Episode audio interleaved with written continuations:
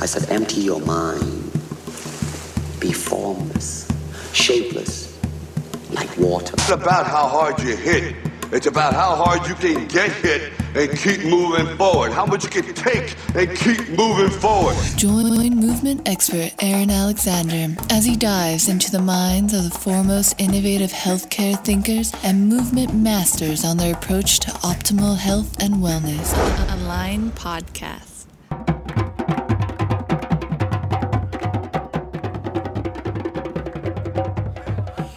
All right, all right, all right. I guess I uh, it's about time to do an introduction for this podcast. I am standing here in front of how many beautiful Senegalese men, about seven Senegalese fellas, my new homies here in Morocco, and uh, standing out front of the beach, recording this amazing drum music, watching the sunset. Just got finished doing a little capoeira breakdown Afro dance battle with some people, and uh, it's fantastic and beautiful. Today's podcast episode is with Mr. Pedram Shojai. If you don't know who Pedram Shojai is, figure it out. The guy's fantastic. This is, honest to God, one of my absolute favorite podcast episodes that I've done.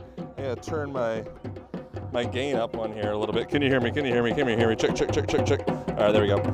And uh, in this conversation, we got into the ins and outs of Chinese medicine, how to move that chi or ki through your body, uh, pharmaceutical drug industry, how Pedram went from being in the sick care industry to now officially blowing up the healthcare industry. The shamans say this, the, the, the, the Shaolin guys say this. It's all like always act like death is over your left shoulder Sure. and live your life to its fullest as if it might end tonight or today or whatever. Yeah. And um, that way you will be focused, you will be aware, you will be present, and you will be able to be in your body. I love this man. I had a fantastic time chatting with him. I hope you enjoy. Um, in this trip, I am cruising through Morocco currently. Just bought a surfboard and uh, had a beautiful handmade surfboard cloth case uh, made in the Medina here. So beautiful. The craftsmanship is fantastic. Moroccan culture, very interesting place. Moroccan culture. People are scared of it, uh, of the Muslim culture because of Al Qaeda and all that stuff. I think that is a darn shame because these people are incredibly beautiful. Um, I think the religion is is pretty cool in a lot of ways. The five pillars being, you know, praying and giving to giving to the poor. Uh, Allah is the only God. I don't know about all that stuff, but um, as a whole, I think the religion and the culture is phenomenal here. Every kid loves playing with my skateboard. Everybody is just so sweet. I would suggest checking out a Muslim country ASAP. Um, please be sure to check out the website, aligntherapy.com, A L I G N therapy.com.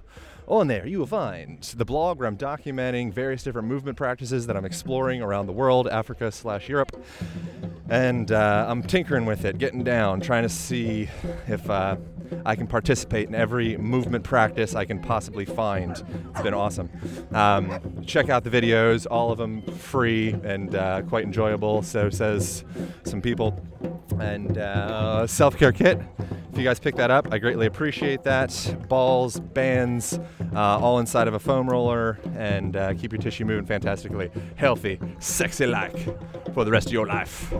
Um, please, please, please enjoy your life. Smile Um, give your mom a kiss. And um, leave iTunes reviews. Subscribe, share, tell your friends, tell your family. By the way, one thing that I forgot to mention I will include all this music at the end of the episode, so please tune in to the end of the episode to hear the rest of this. All right, all right, all right. Get it out there to the world, trying to make this world a better place. Move that booty, love your life.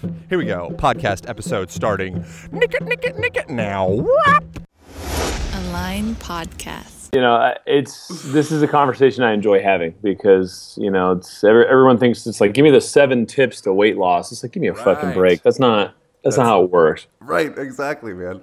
Well, cool. Well, we're already recording, so we don't need to do like a sta- I actually just started recording as you said that, so we don't need to do like a super standard, you know, welcome to the show, blah blah blah blah blah. Um, no, so Pedram, the one Pe- Pedram, Pedram. Pedram, Pedram Shotai. Yes. Yep. Is that correct? All right, Yes. we'll, we'll edit that part out. Yeah. Pedram. So you came from, you're a, a convert from the standard sick care model into what I would consider to be more genuine health care. Is that accurate? Yeah, I mean, I, I, I fell into that hole historically. You know, I, I always I always thought I was on the right side of the equation, but when you fall into the payer model and start kind of dealing with insurances and the, the kind of the politics that go into the business of medicine, suddenly you find yourself in um, a, a different kind of neighborhood that you didn't really want to walk into, and suddenly you know patients are called cases, and and you know you're looking at you know maximum reimbursement, and oh well this diagnosis won't get paid for, and all sorts of like kind of business considerations that have nothing to do with uh, the person you're trying to help. Right. And so um, I didn't really enjoy that, and so I left and, and went into making movies and writing books and all stuff I do now. Right. Yeah, one of the things I, I think I, I got this from you is, you know, we're looking at the healthcare industry, but it's more like the healthcare finance industry. You know, it's how do we finance this thing? How do we get the most bang for our buck? You know, a statistic that I got out of the, I believe it was the Vitality documentary, was for every dollar that we end up spending on creating a pharmaceutical drug, we end up spending a dollar eighty-five on you know the side effects and kind of remedying what's happened to the human species from from that drug. Yeah, well, yeah, and it's not the creation of the drug, but it's actually the prescription, like the consumption of the drug. So it's like you know, uh, you've got blood sugar management issues, and we know we don't have time to talk to you or uh, you know kind of go through why that would be the case. So here's a drug, Right. and you know we're spending uh, you know for every dollar that we spend on prescribing that drug, um, then you're going to have achy joints, you're going to have digestive issues, you're going to have you know bone density issues, and all the other stuff that ends up selling more drugs. It's, I mean, it's a genius business model. It's just evil. you know, it's just it's just not right. Right. Yeah. I, th- I mean, if you look around the world, most people, or a high percentage of people, especially you know in the United States at least, what we need is we, we need you know human connection. We need a hug. we need eye contact. We need to get our face out of our cell phone. We need to really integrate with each other. You know, I think that so much of what we see in this you know sick care industry is people that are missing fundamental foundations of being healthy, like just getting outside, getting sun, having like a normal circadian rhythm, you know, having good strong relationships. And I think oftentimes when we go to see a doctor, really what we need is we need someone to care. You know, we need mm-hmm. someone to look at this and say like, "Wow, Pedro, I'm like, what's going on?" You know, as hmm. opposed to hitting us with this various different like, "Okay, you need this, that, you're broken because of these reasons, and I can fix you." Is Yep. that something that you Yep. kind of witnessed? I I mean, that's that's the model, right? It's like I don't have time. I got seven minutes, you know. So get in, get out. Let me, you know, do my best. And so it's just very, it's it's not humanistic. And um, you know, the the challenge on the other side of that equation is then people go in droves to kind of alt med and kind of you know complementary med and you know all kinds of other practitioners. Um, and just because they're alt med doesn't mean they're good Right. right? And so there is uh, this tremendous other kind of side industry of people who will just sit there and listen to you and make you feel better, but they might be prescribing a supplement that is actually bad for you, or they might, you know, be telling you to come off a drug which is out of their scope of practice. And so, you know, I don't, I don't think it's all roses on the other side. It's just, you know, there's a lot that we need to figure out um, in our healthcare uh, models, and they have to do with you know a practitioners just being better at what they do um, on the alt side, and b you know the the and, and may, maybe this isn't the case. Maybe maybe the Western medical side needs to stay stay on the you know acute management of disease but all the lifestyle stuff you know just needs another place to live because if you don't talk about lifestyle if you don't manage lifestyle, you will have a population of people that have chronic diseases, and you wonder why we're spending trillions of dollars trying to fix stuff that is, you know, preventable. Right. Yeah, and that's what I always say. You know, Western medicine is freaking incredible. You know, like if you if you all of a sudden cut your arm off that buzz saw, like do not see a, a you know a yogi master. Don't see, you know like don't don't even see a naturopathic doctor. See, go to a hospital. You know, it's incredible that we mm-hmm. have that. But what we the confusion is that we recognize the people wearing the white coats as being they are the full spectrum of health.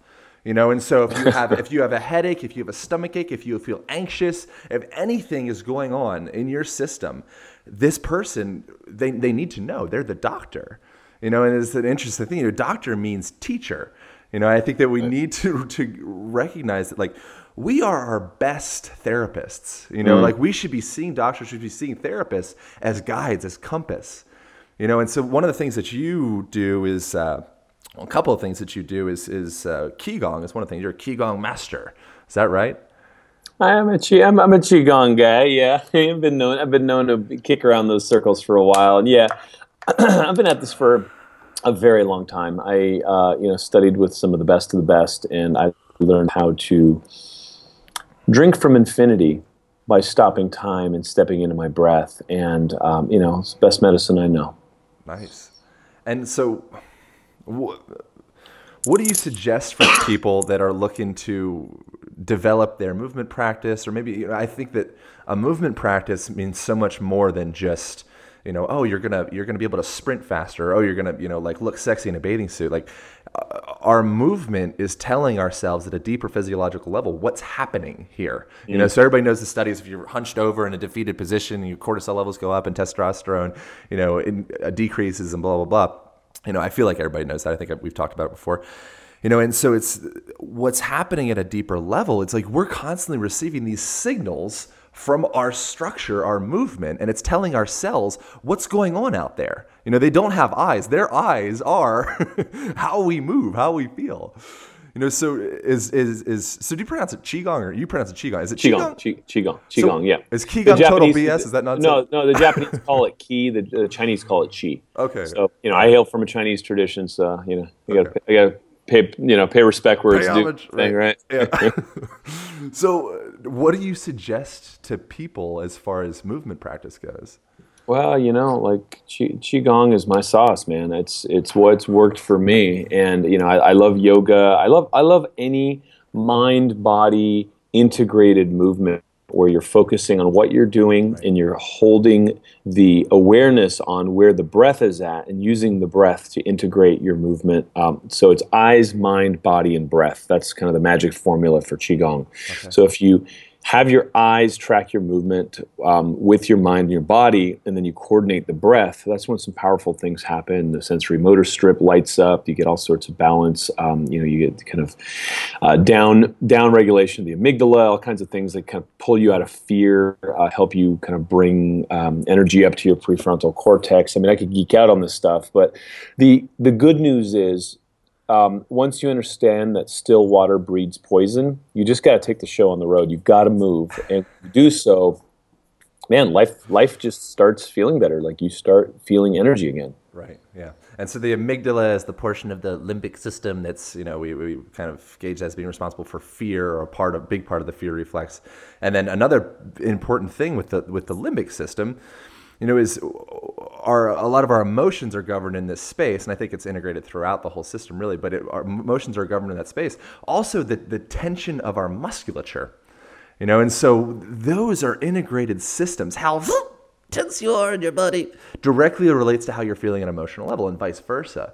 You know, so I think it's a very interesting thing that we can knock on the door from both ends. We don't need to just have this one, you know, this is the model because it costs $250. You know, it's like we can work from the emotional end to relax our body, and we can work from the body end to relax our emotions.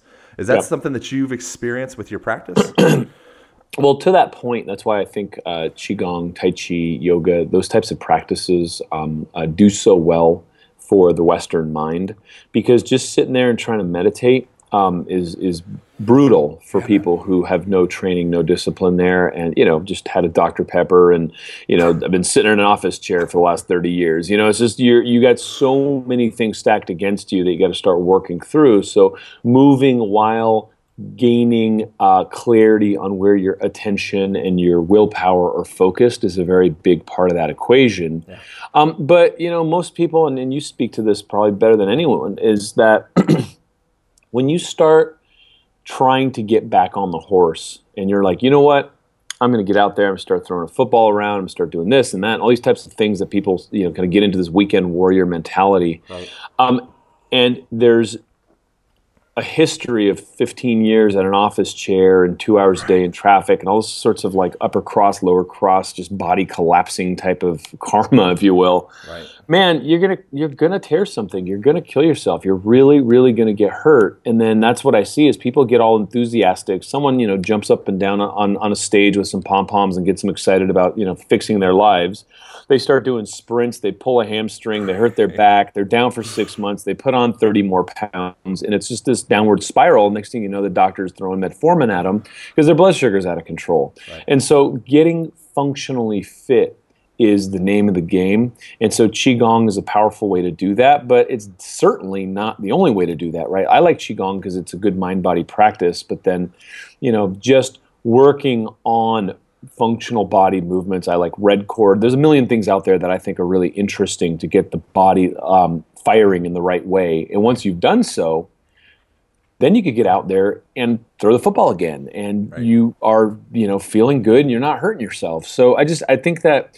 Um, that's a big problem in, in America, and people think that you know no pain, no gain um, is a thing.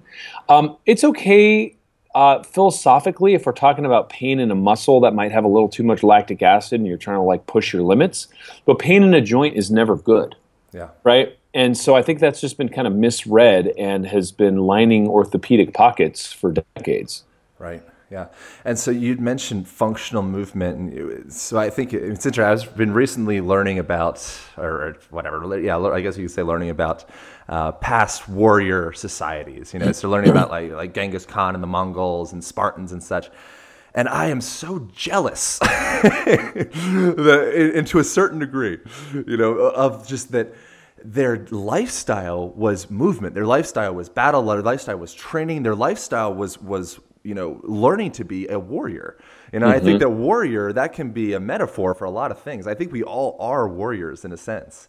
You know, but the thing is we've been we've been so inundated with technology and outsourcing our movement and just all these things. It's like it's pulling us so far away from that you know, that that feeling of passion, that feeling of go battle.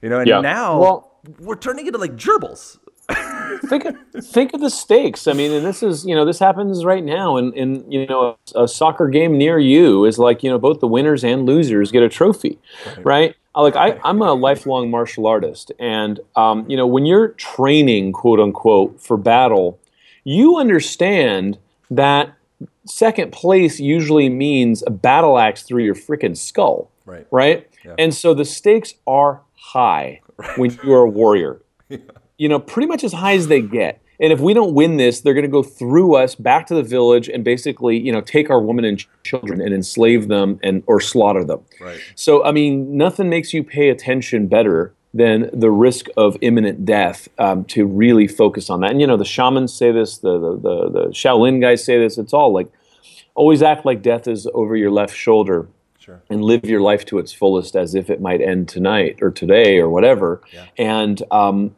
that way you will be focused you will be aware you will be present and you will be able to be in your body right and so i think the, the, and the medical industry has made death so abstract. It's like, oh no, no, no, we got death. You know what? Right. You get hit by something, the ambulance shows up, we fix it. You know, it's it's it's like respawning in a video game. It's just it's nonsense, right? It's not how our, our species have has grown and evolved and adapted, and suddenly uh, we've distanced ourselves from death and then we wonder you know why cancer? We can't beat cancer. It's like death is always going to be there. Yeah. and if you focus on you know your relationship with death your life gets way way more interesting. Yeah yeah. I'm kind of a morbid person in the sense that i think about death a lot and but i think it's great. Like i think it's, it's an amazing tool. One of my favorite quotes i don't remember who, who started this quote but it was is live life posthumously. You know write posthumously like just everything that you do recognize that you could be dead in 30 minutes. I mean, what would you be? Do, what would you do if you were going to be dead in 30 minutes? You know, and you genuinely are going to make some pretty pretty sweet decisions at that point, unless you're like into robbing banks or something. Right, right. Even then, even, even then, I mean, people people who are robbing banks are doing it for doing it because they the money kind of thing. Um, you know, at the end of the day, they might just go st- spend that last 30 minutes with their wife and kids, right? And right. so when all of that stuff falls away, you know, what what do you want to be doing with your time and what do you need to do to make that your reality? And so you know and that's the warrior's way. Yeah. um, so you know for me it's it's dreadfully absent in our culture. And you know men aren't men and women are trying to be men. And you know it's got this weird kind of like gender confusion thing happening. And like I love powerful women and I love powerful men. Like Right. th- there's just not enough of them because everyone's just confused and stuck at some office chair. And it's just you know it's it's lulling us to sleep Right, and then you know you get like Malcolm Gladwell, Gladwell, and you know, outliers and such. It's it's becoming it's coming to a point where so many, I believe that is Malcolm Gladwell, but so many people are in this mold that it's uncomfortable to go outside of the mold because you will be judged. People will stare at you if you are Yep. if you got your headphones on and you're dancing down the streets in Manhattan, like people are going to think you're pretty funny. The fact of the matter is is you are playing the orchestra that is your human physiology. Your body is lighting up. It's stoked. You know, mm. you, you- call it what you will, dopamine and serotonin and blah blah blah. Like your body at every level is lighting up. It appreciates it. Meanwhile, your culture is saying, "Who the hell is that guy?" Yep. And and you know what? Those people are going to drink their Coors Light and watch life, someone else's life on TV that night, Right. and life has become and life has become a spectator sport. So you know, never, never, never let the zombies convince you that it's not all right to be awake, right? And that's and that's what's happening a lot of times in in our culture. And so, but you know, look, I, I live around and work with some of the most influential, awesome people in the world, and there's just sparks of life and and motivation and enthusiasm everywhere in people now. And so, you know, that's the world is changing. Like you can be exactly who you want to be, and and kind of step into your power, um, and start a YouTube channel and become famous for it and become a millionaire for it. I mean, there's a lot of things that are different now, and so people who are stuck in that that kind of uh, framework just need to look outside those bumpers a little bit. Sure, and it's but I mean it's it's still kind of like the you know the the free range chickens or whatever that are raised in a barn in the darkness, mm-hmm. and then they're like, well, we open up the door every day, you know, but they don't want to go Right. outside because it's scary. Right, they don't understand. You know, So Yeah. so for folks like the the potential you know free range chickens or you know pseudo free range chickens of, of humans out there, like what are some things that you suggest to people? To actually get out of the barn, you know, how do you actually develop a, functional movement practice that's going to serve you for the rest of your life? Yeah, well, I mean, specifically, if you mean by functional movement, that, that helps narrow the field because I was going to say a lot of things you could do to get out of the barn. Right. Um, I look, I, depending on where you're at, because some people have some serious injuries that need professional help, and I want to be mindful of that. There's some great physical therapists, there's some great orthopedic surgeons. There's, you know, there there are qualified. It's not easy being a doctor nowadays. You know, it's like you want to help mm-hmm. people, and you know, the the the bad guys are getting more business because they're willing to like you know morally compromise. But I know lots of very very good doctors and physicians and physical therapists, and so if you're actually in effect injured, um, I think that it's um, more than appropriate to seek out professional help. Rolfing is great, Feldenkrais is great, you know, yoga is great. But if you're doing yoga um, in one of these hot, like let's play some music and like feel cool about ourselves type of yoga room, um, you could injure yourself if you go in there with some weaknesses, right? And so, you know, every, just because something, just you know, you could choke to death on a green smoothie. It's it's just because it's good for you doesn't mean uh, good for one. It doesn't mean it's good for you, right?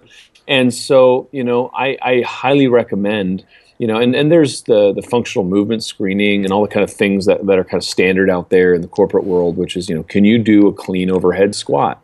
You know, can you touch your toes? Where are you strong? Where are you weak? And so just get some like relative um, disparity in like body strength and balance, and then work on resolving that over the next two, three months. That way you could find that everything else you do kind of works right. But if you don't address it and you decide to suddenly, like, you know what, I'm tired of myself, I'm tired of my life, I'm tired of this, and I'm going to run a marathon, right? And then you start training for this thing and just putting those miles in and pounding it into your spine and your knees and your neck and everywhere else that you're misaligned. Right. It's, you know, look, you might actually successfully get the marathon done, but you're going to be depressed and on Advil for the rest of your life. So, you know, how can you run that marathon um, without punishing yourself? I think is the most important question to ask. Yeah. So, can you kind of break down a little bit the perspective of a Chinese medical doctor versus a Western medical doctor? Like, what's that look like?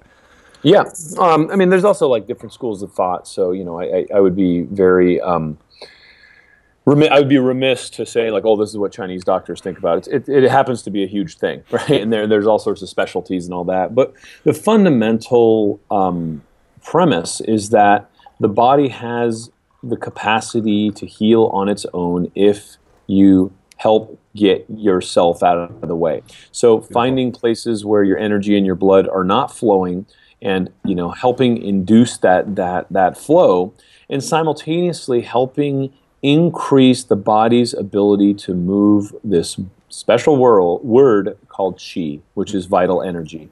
And the more you help get that impedance or that blockage of that vital chi removed from the body, the more life there is in that system of that body, and the more that person is abundantly, you know, alive and thriving. Yeah. And so it's a it's a vitalistic versus a mechanistic view of reality and the body, and it's tied in with nature and the flow of kind of the the, the influences of nature, whereas um, and again, this is an over overgeneralization because there's many forms of Western medicine, um, but I think the the one that is often alluded to is allo- allopathy, which is kind of what is the predominant um, uh, meme out there now, which really kind of spawned from battlefield medicine, which was, uh oh, you know, Bernie got shot. What do we got to do? Tourniquet, raise it up, bring down inflammation, stop the body from, you know, doing what it's doing and fight infection, right?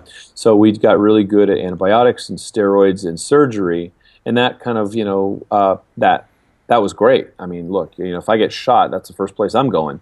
But the um, the essence of how that kind of spilled over into all of the other kind of multifaceted lifestyle parameters that have to do far more with what we eat, how we eat, how we deal with stress, whether we're sleeping, how the body's immune system is recovering, and all, all, all the kinds of things that we're seeing now kind of roll into modern lifestyle diseases.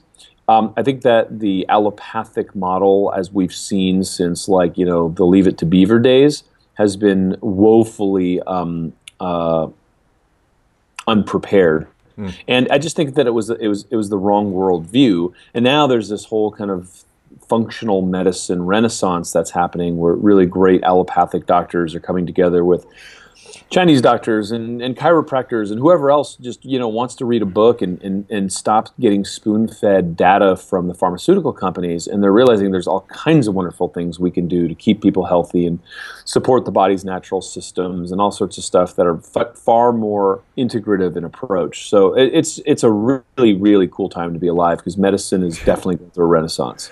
Yeah, people are starting to accept that. You know, we're starting to accept like, oh wow, you know, people are consuming a ton of depression medication and diabetes is going through the roof. And wow, there's a lot of fat people around here. Something might be off.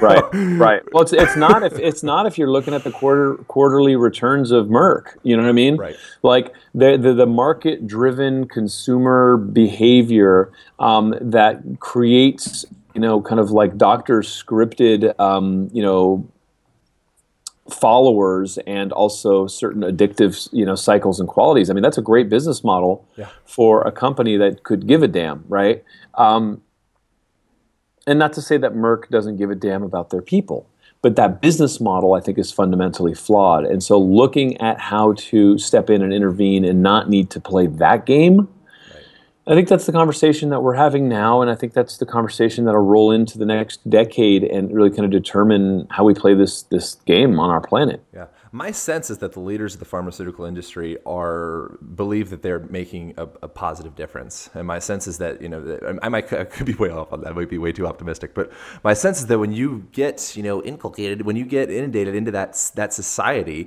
you know, and where everyone, it's the power of group think. You know, everyone is saying this one thing. That's the only opinion you get. And then you have the random, crazy tinfoil hat wearer people, you know, that would be like me, you know, maybe, maybe, I'm not sure, you know, but where it's like, like, oh no, what they're saying is just crazy because they're not a part of that. They're not synchronized with that group.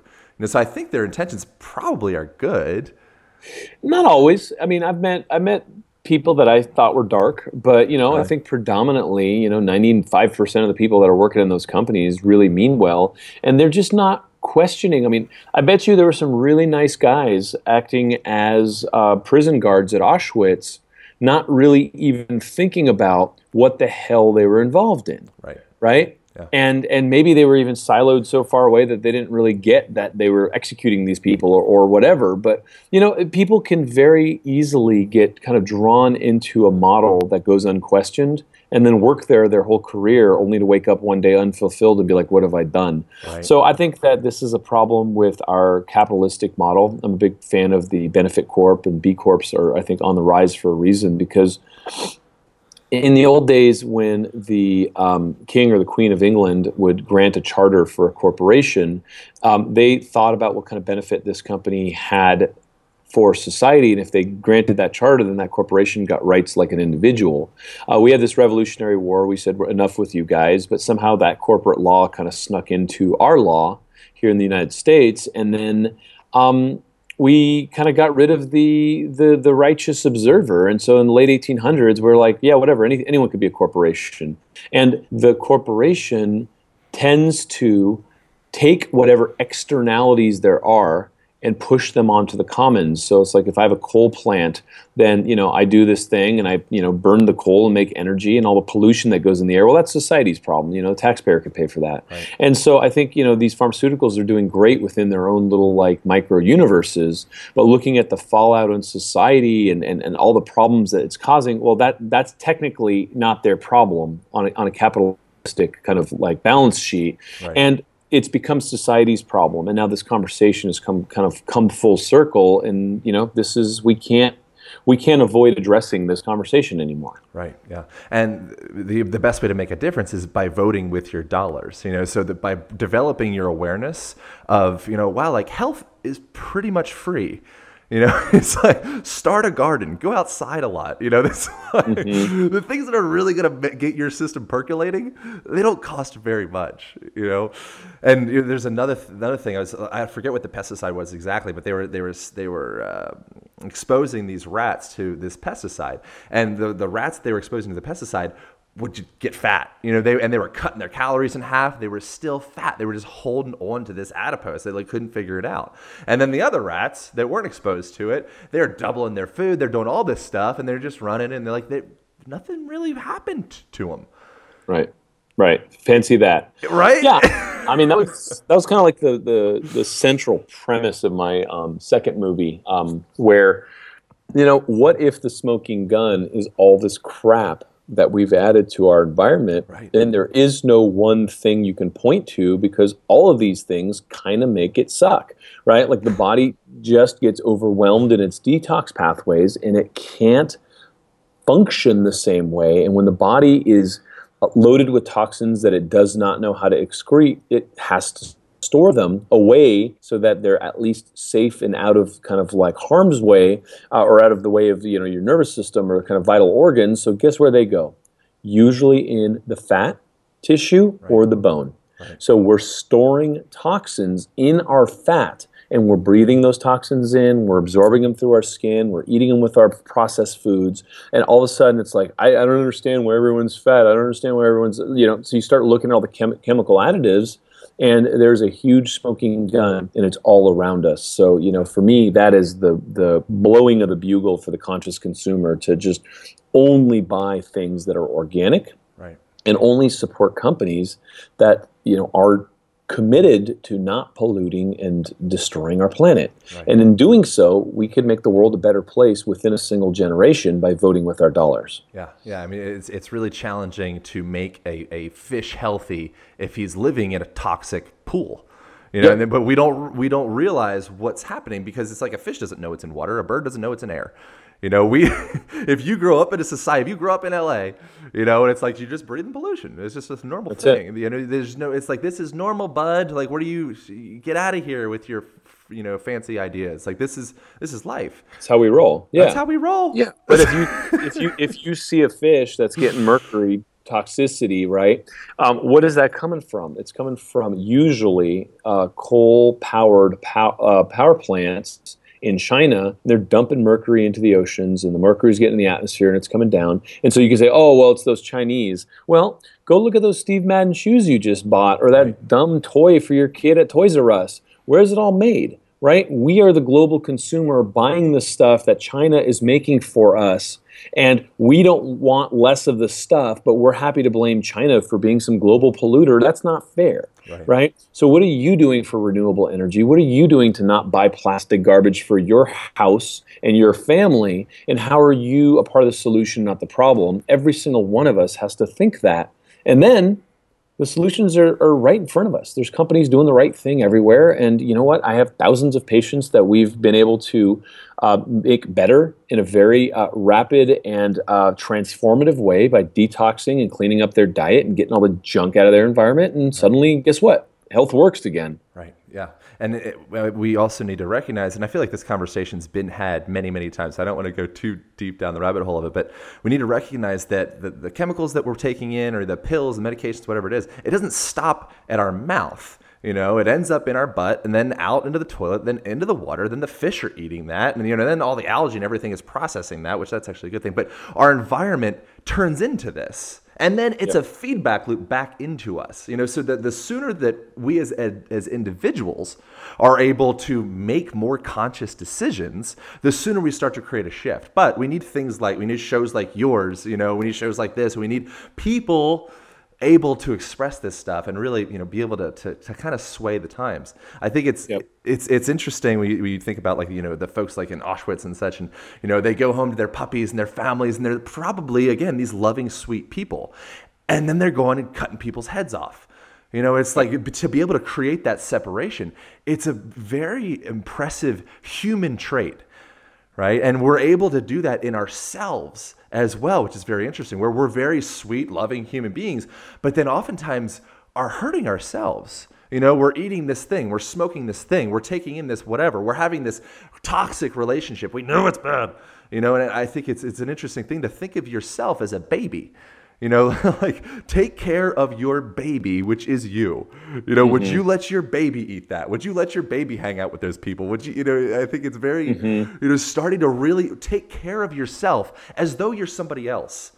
You know, and I yep. think that's a really, it's an interesting thing that we're able to create that separation. So at an individual level, how does one, I think she is a kind of, for a lot of people, it's a very nebulous word or subject. Can you, like how do, how do people are there some actionable steps that people can hang on to as far as developing that? Yeah i mean uh, first of all buy organic and start a garden straight up. I mean that's you can say oh it's more expensive but how many nights a week do you eat out? Right. um, what's your cable bill like? Cancel it right? I mean look at where you're spending money on things that don't actually serve you and replace that with good, clean, quality food. And there's a lot of ways to do that on a budget. You know, Environmental Working Group has a great database for you know food on a budget, like healthy food on a budget. I mean, lentils are great. You know what I mean? And and finding different foods that can help support you in that and then finding your recreation to be things that that involve movement i mean yeah, back in exactly. the day when i was running my big kind of medical group and all this kind of stuff i got kind of caught into the whole like good old boys club and i had these guys that we'd meet you know once a week and you know get dinner and drinks and just kind of like socialize and you know here we are you know in our 20s and we're making money and we're so cool. And then we all put on 15 pounds right? Yeah. and so finally i was like guys i like i like hanging out with you. The greasy food and the drinks whatever right? That's just what we do when we're together. Why don't we just take this to the gym. And so we all just started going to the gym together instead and we get like some, you know, some healthy food and we worked out together and hung out and it was just hanging with the same guys. Maybe like two of them fell off because they didn't want to let go of the self-sabotage and the rest of us you know dropped the weight got muscular and you know and just kept going. Yeah. and so you know looking at all those little habits and kind of you know hacking your environment to just have healthy solutions and options and alternatives for the things that you're doing that, that don't serve you i think is the first first stop on on this journey. Awesome yeah.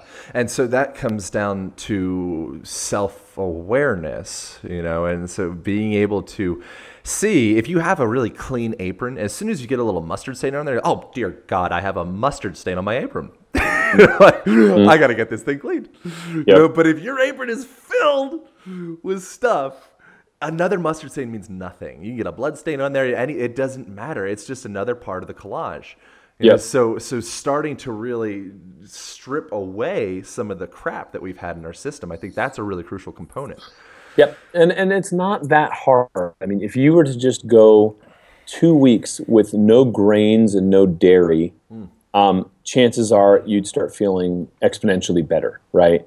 Um, and then from there, you know, I'm you know, there's a ton of liver detoxes out there. I love you know detoxing toxic people because suddenly they feel like they lost 30 pounds of spiritual weight.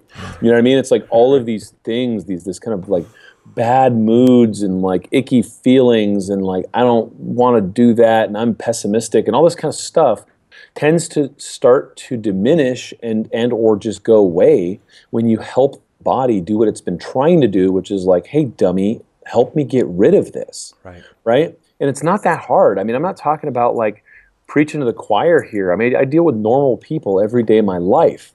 And normal people with normal jobs and normal you know burdens and families and all this kind of stuff radically transform their lives and they don't have to go dress like they do yoga or get a yin yang tattoo or get any you know get weird or change their identity. They just stop poisoning themselves and suddenly life is better Right. Yeah.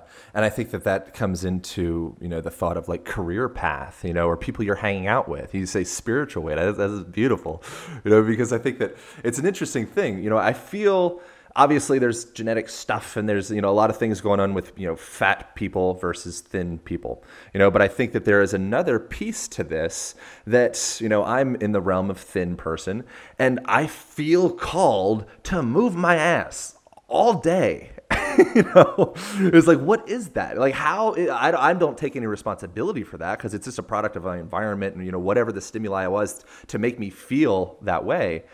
But Right. you know i think at a, at a human level or at a spiritual level or whatever you want to call it at a deeper level it's what are the how do we tap into that? You know you can put lipstick on a pig you know but until you get into the, what's happening with the pig itself you're still just putting superficial topical ointment on top of it Well, yeah, I mean, I call it energy economics, and a lot of people in our society have a ton of energy that they're complaining about right because, unlike running around like you all day, they're wearing it on their hips or on their asses, right? right, right. And so the body doesn't know what to do with that energy, and it stores it as fat. And so I actually see that as a tremendous opportunity. It's like, look at all this energy you got to unlock. You know what I mean? like Right. this is awesome you're rich you know what i mean and so you know it's it's just a framework for saying let's figure out where your body and your mind are stuck in this energy economics so that we can turn it over and get you to burn fat Yeah. more efficiently. And then you will just you'll start cranking like a bellows. I mean this thing this the engine will come back on. It might take a while. I mean you got 100 pounds on you. Right. you know it's not happening overnight. And if someone tells you it is run away because they're just they just want your money. Yeah, right? And and so the the reality is once you turn that equation uh, to work for you then you're constantly going to be burning fat and eventually you'll be a skinny person still burning fat and you'll have energy and clarity. Now what gets in the way of that oftentimes is orthopedic issues which keeps you from moving. What gets in the way of that is toxicity which keeps your body like there's actually a mechanism where if i have all these toxins stored in my fat cells and then i decide that's it i'm going jenny craig i'm doing boot camp i'm doing whatever it is and i start burning off fat then all of those toxins that are in my fat cells get released because those fat cells are getting burned. And guess where they go? They're in the blood. And then the body says, hey, wait a minute, suddenly we're toxic. And so it doesn't know what to do with it. Your liver isn't good at detoxing because it's been overwhelmed. So it signals the thyroid gland and it says, hey, do me a favor and slow down and store some fat because I need a place to put these toxins. Hmm. And then all of a sudden, you have that yo yo weight loss, weight gain.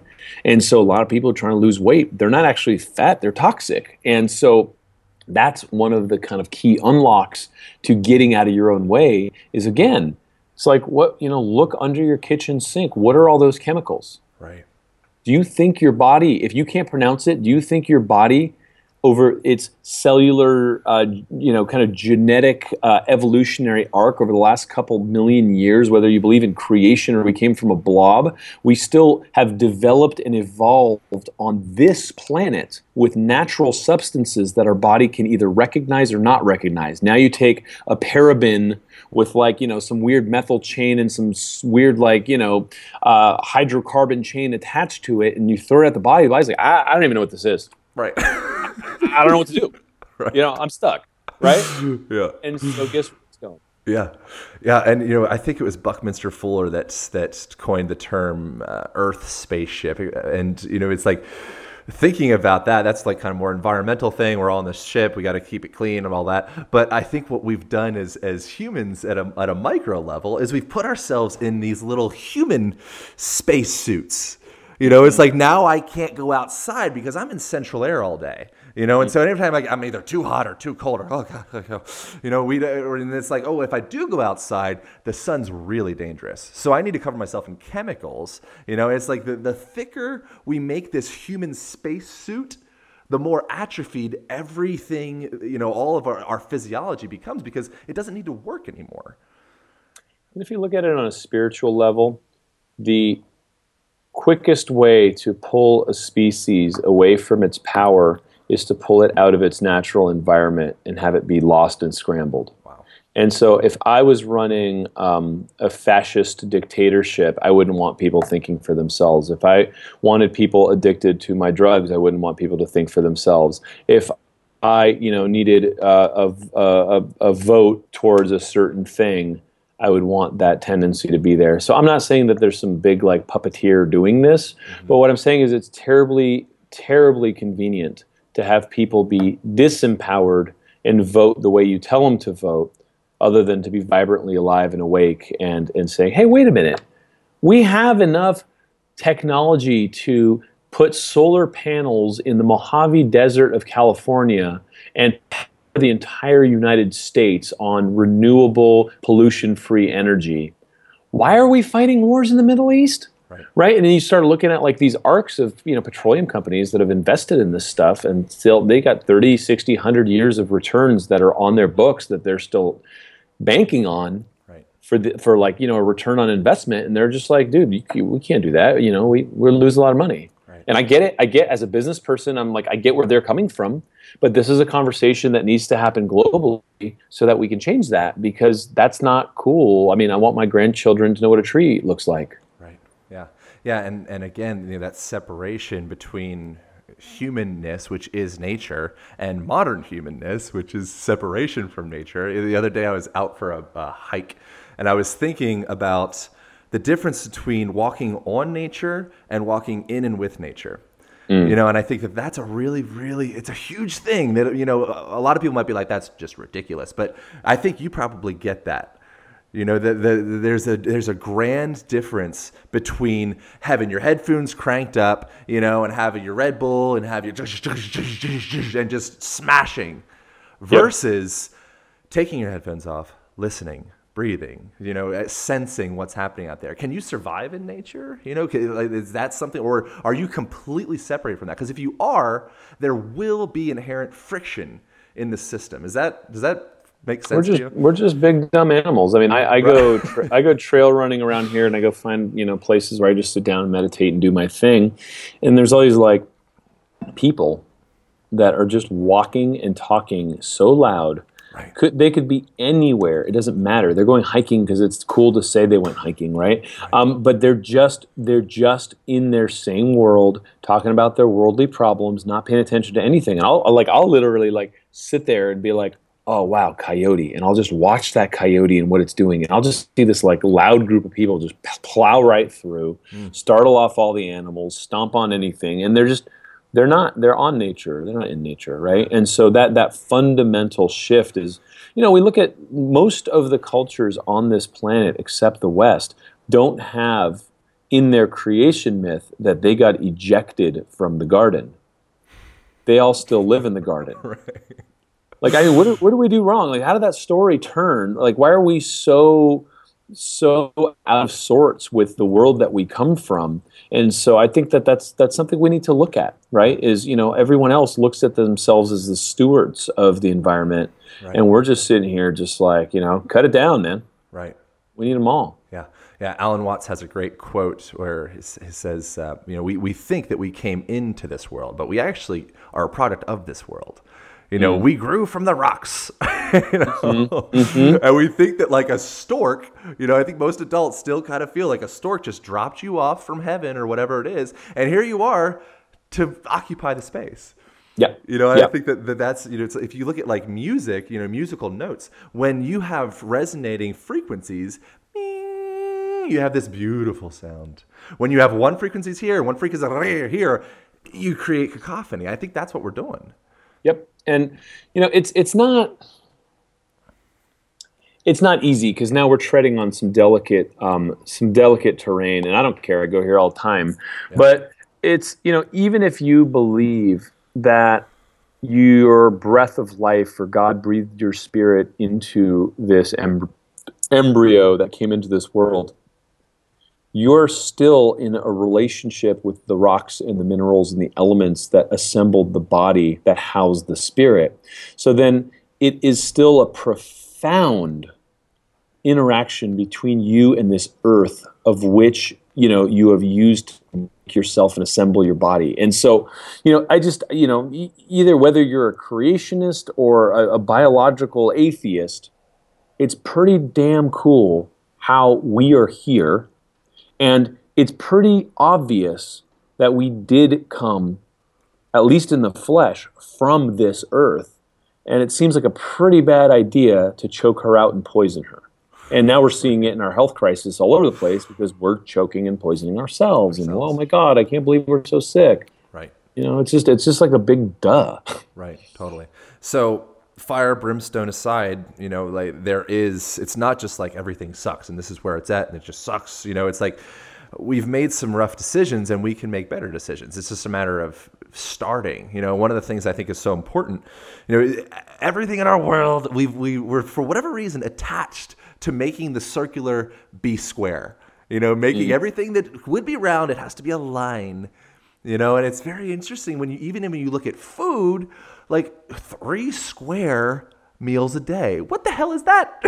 right, right. You know, it's, like, a, it's a frame of mind. It's a very masculine frame of mind, right. and there's actually a, a point in our history when that started to become much more dominant, and it was kind of like heralded in by the burning of the, the, the Library of Alexandria, and you mm. know, kind of the killing of Hypatia, who was this famous elder woman who was in charge of the library and was like a, a, spiritual leader at the time.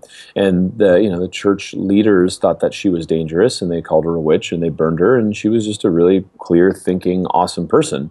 And so there was this real kind of attack on femininity that happened historically, and I still think we live under um, some of those shackles and you know the feminine principles of you know caring for the earth and not cutting down all the trees. I mean, that's what the woman told the men. They'd go out and hunt, and they'd be like, "Okay, stop killing. We have enough food, right? right? Come back." Right. Let's hang out. Let's make love. Let's make babies. Right. And, and and so that that kind of perspective has been lost. And in losing that perspective, I, I still think that we're in um, a, a, shadow of that of that era, yeah. where we're trying to figure out how to be, not looking at our fundamental belief systems and the core kind of operating system that's led us to behave this way on the planet. Mm. Awesome. So we're running low in time. So I want to. There, there's one thing that I wanted to uh, get into that you had mentioned. Then I started ranting about something else. Was so when we are in a toxic place, you know, our blood is is toxic. Can you break down a little bit like what that is and how do we detoxify? Yeah, I mean, do you mean uh, your environment? Do you mean your body? Body, I got, body, body, body, body. body. Yeah, yeah. It. Well, first things first, just you need leafy green vegetables. You need vegetables of all colors. Mm. And just start taking in foods that are higher in phytonutrients and fiber and water. Um, and stop taking things that are laden in pesticides. So you got to stop the bleeding. I can't, you know, I can't detox you if you're going to eat Frito Lay's and and take my detox pills, right? Like it just that that's not how that works. Right. Then um, I think that there's some really good nutraceutical support out there that helps with phase one and phase two liver detoxification. Uh, there's a number of companies that have good products, so you know I'm, I'm happy to give you links and stuff. But you know, um, uh, you know, eh, that's I think important because the body doesn't know what to do with them.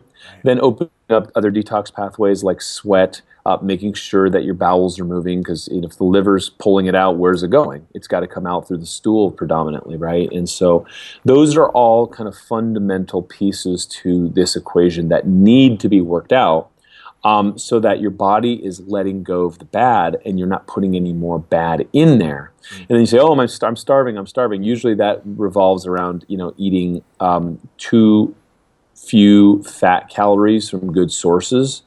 And so, if you're eating healthy fats and doing things to detox your liver and detox your gut, um, you will start feeling better. You will start having more energy. You'll start burning off the fat and feeling more clear because you'll have some like ketones going up to your brain. And as your body starts clearing this stuff, your skin starts looking better. People say, "Hey, what are you doing right?"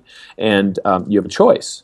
You can say, "Okay, that was enough. Now I'll just kind of stay half toxic," or you just turn it into a way of life and live an awesome, fulfilled, adventure filled, uh, amazing life of purpose where you stop getting in your own way and stop letting the toxic people convince you that that's the norm. Awesome. And so you are a, a Taoist priest, is that right? I, I am. That's great. Uh, do you see, do you see? I guess do you do you see any any congruencies between you know Tao and between Chinese medicine and in relation to our Western culture, or is it totally like black and white cookie? You know, it's come a long way. I mean, I grew up in the West. I, you know, I do believe in God, and I have, you know, been around the block. And so, you know, I'm certainly not a traditionalist dude, right? Um, I am a phil- philosophically, I'm very attuned with Taoism because it means balance and um, our ability to kind of coexist with nature on this planet. And it's just cool. I think we're fundamentally imbalanced. So, uh, it has to apply fundamentally to the West just as well. Um, and so, I, and I think that's what's happening now is we are starting to come to balance. There's all these movements here that are like, hey, you know, maybe that was a bad idea, right? And, and so those are things that are happening. There's a huge naturalist movement in the West, much more so than there is in China. I mean, China is turning into a big ashtray, mm. and so there's um, a very interesting and relevant conversation that's coming as these kind of global philosophies are cross pollinating uh, with different people and populations. And I think that this is just the beginning. It's, it's the beginning of a very interesting time in human history where we're going to re examine how we do what we do so that we could coexist and stop fighting wars over resources that we don't need to burn and, you know, all, all that stuff, right? Without getting going down that rabbit hole, is it's a very exciting time to bring balance to um, the force. Awesome, man. Cool, man. I could talk to you all day, but um, you know it's Labor Day. You gotta you gotta go. whatever you do on Labor Day. Um, so, yeah, you gotta go. You gotta go to work, man. Yeah. So you gotta go work. Right. Yep. So where do people find find you? Your website is a, a wealth of knowledge. Your documentaries, the vitality and origins. That's just awesome. I think everyone should get. And you can check that out for free as well, right? Uh, it depends on the time of year. Um, you know, it's just like Vitality's on Netflix and iTunes and stuff right now. Origins goes there, and then we have little windows where we do free screenings. But um, uh, right now, the time of recording, we're in the middle one. Awesome. So yeah, um, and uh, yeah, so well.org is neighborhood. It's where where I am the founder and CEO, and so that's my my um, very active kind of global philanthropy meets health life. And my new brand um, around the book that I'm launching this February is called the Urban Monk and that's um, that's been really fun because I get to you know speak the way I speak and um, just kind of um, have these conversations all the time. Awesome, man. Well, thanks for bringing the conversation here. Really appreciate it. Thanks for having me. It was fun. Awesome.